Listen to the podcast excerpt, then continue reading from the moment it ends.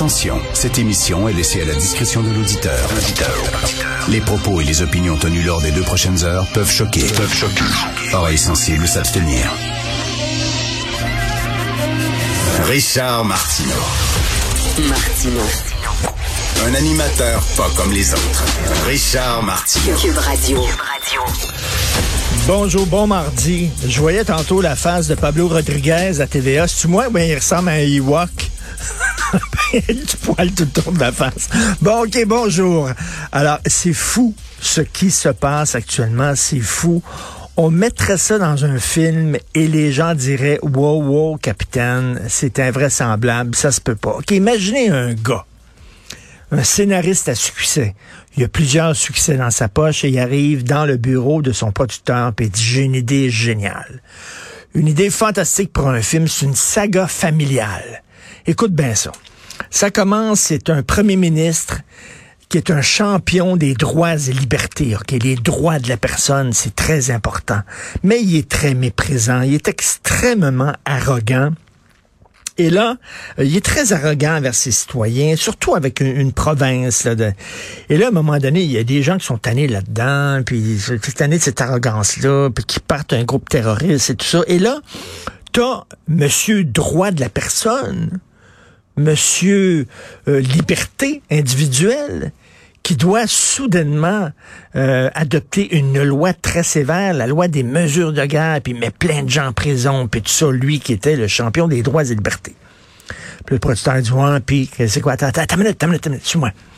Le gars, il meurt, OK?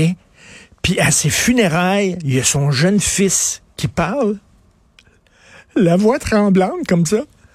Et là, il fait un éloge de son père. Et là, les gens disent, mais il est fantastique, il faut qu'il devienne le prochain premier ministre. Alors, lui devient premier ministre, puis il dit, moi, je ferai pas comme mon père, je ferai pas comme mon père. Mon père, il a passé la loi des mesures de guerre, c'est pas ça que je vais faire. Moi, je me suis compassion, je me suis gentillesse, je me suis tolérance, je me suis générosité. Fait que là, oui, je suis féministe, je suis pour les autochtones, je suis pour, euh, bon, tout ça. Mais les événements font en sorte qui doit, lui aussi, adopter la loi des mesures de guerre, qui est maintenant la loi des mesures d'urgence, comme son père. Le gars ne voulait pas être son père. Et il devient son père. Ça vous fait-tu penser à un film, ça?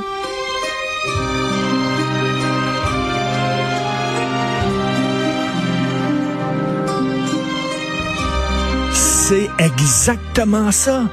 Michael qui dit moi là c'est le seul qui voulait pas être comme son père. Toutes les autres Sonny voulaient être comme son père. Hein, Fredo aurait adoré être comme son père. Michael il dit non pas moi. Moi je vais dans l'armée. Moi je vais devenir avocat. Moi. Et à la fin le destin le rattrape et il est son père. C'est Justin Trudeau qui disait n'importe quoi, esprit qui traînait, puis il voulait pas, non, non, envoyer l'armée, certainement pas, envoyer la police, ben non, ben non, ben non, ça n'a pas de bon sens. Je vais ressembler à mon père, puis là, il est obligé d'adopter la même loi. Il y en a deux premiers ministres qui ont adopté cette loi-là dans l'histoire du Canada. Trudeau père, Trudeau fils, c'est le parrain, Christy. ça fait vraiment capoter. Est-ce qu'il est allé trop loin? Regardez exactement la, loi des mesures d'urgence. On peut l'appliquer en cas de crise nationale.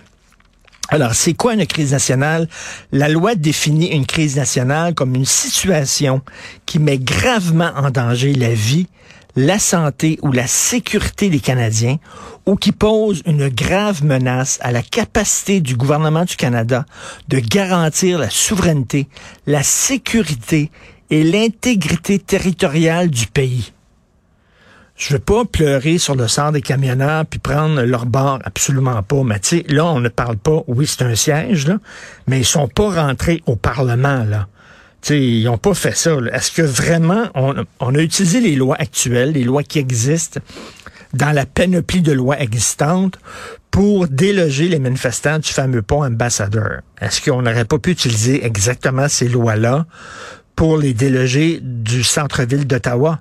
Est-ce qu'on avait vraiment besoin des lois d'urgence? Euh, on peut, on peut, euh, on peut se poser la question. Et là, dans, dans le devoir, on pose la question à Patrick Taillon, professeur de droit constitutionnel à l'université Laval. Il dit, lui, il faut être en présence d'une crise qui échappe à la capacité ou au pouvoir d'intervention des provinces pour euh, pour euh, appliquer euh, la loi des mesures d'urgence. C'est-à-dire que les provinces peuvent rien faire. Mais dit là, dit non, c'est pas vrai. Regardez là, à Windsor, le pont à Windsor, les, les provinces, on peut faire de quoi? La province de l'Ontario peut faire quelque chose. Et comme Philippe Vincent Foufoisy disait tantôt, pourquoi appliquer cette loi-là sur tout le territoire canadien si le problème c'est en Ontario puis au Manitoba? sais, pourquoi l'appliquer sur tout le territoire? Mais ils ont laissé traîner ils ont laissé traîner, ils ont rien fait. Et là, ben, ils sont comme obligés d'utiliser cette loi-là. Et quand on regarde le fédéral, et Joseph Facan a tout à fait raison aujourd'hui, dans sa chronique du Journal de Montréal, Joseph, il dit, tabarnouche, quand tu regardes le fédéral, on est mal barré.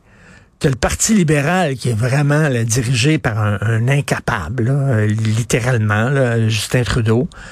T'as le Parti conservateur qui flatter les camionneurs dans le sens du poil, puis après ça, on dit non, non, non, puis ils sont en train de se scinder en deux, puis ils sont à genoux, puis demandant l'intervention de Jean Charest, puis tu as un parti totalement déroute, puis tu as le NPD qui est complètement off, là.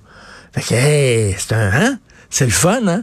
Après ça, euh, Joseph, il dit, ben après ça, on se demande pourquoi les gens ne vont se tournent pas vers la politique, se tournent vers d'autres avenues que la politique. Bon, on se reconnaît pas dans les politiciens. Au fédéral, il y a vraiment un vide incroyable. Il n'y a aucun des trois partis qui répond vraiment aux questions que se posent les gens.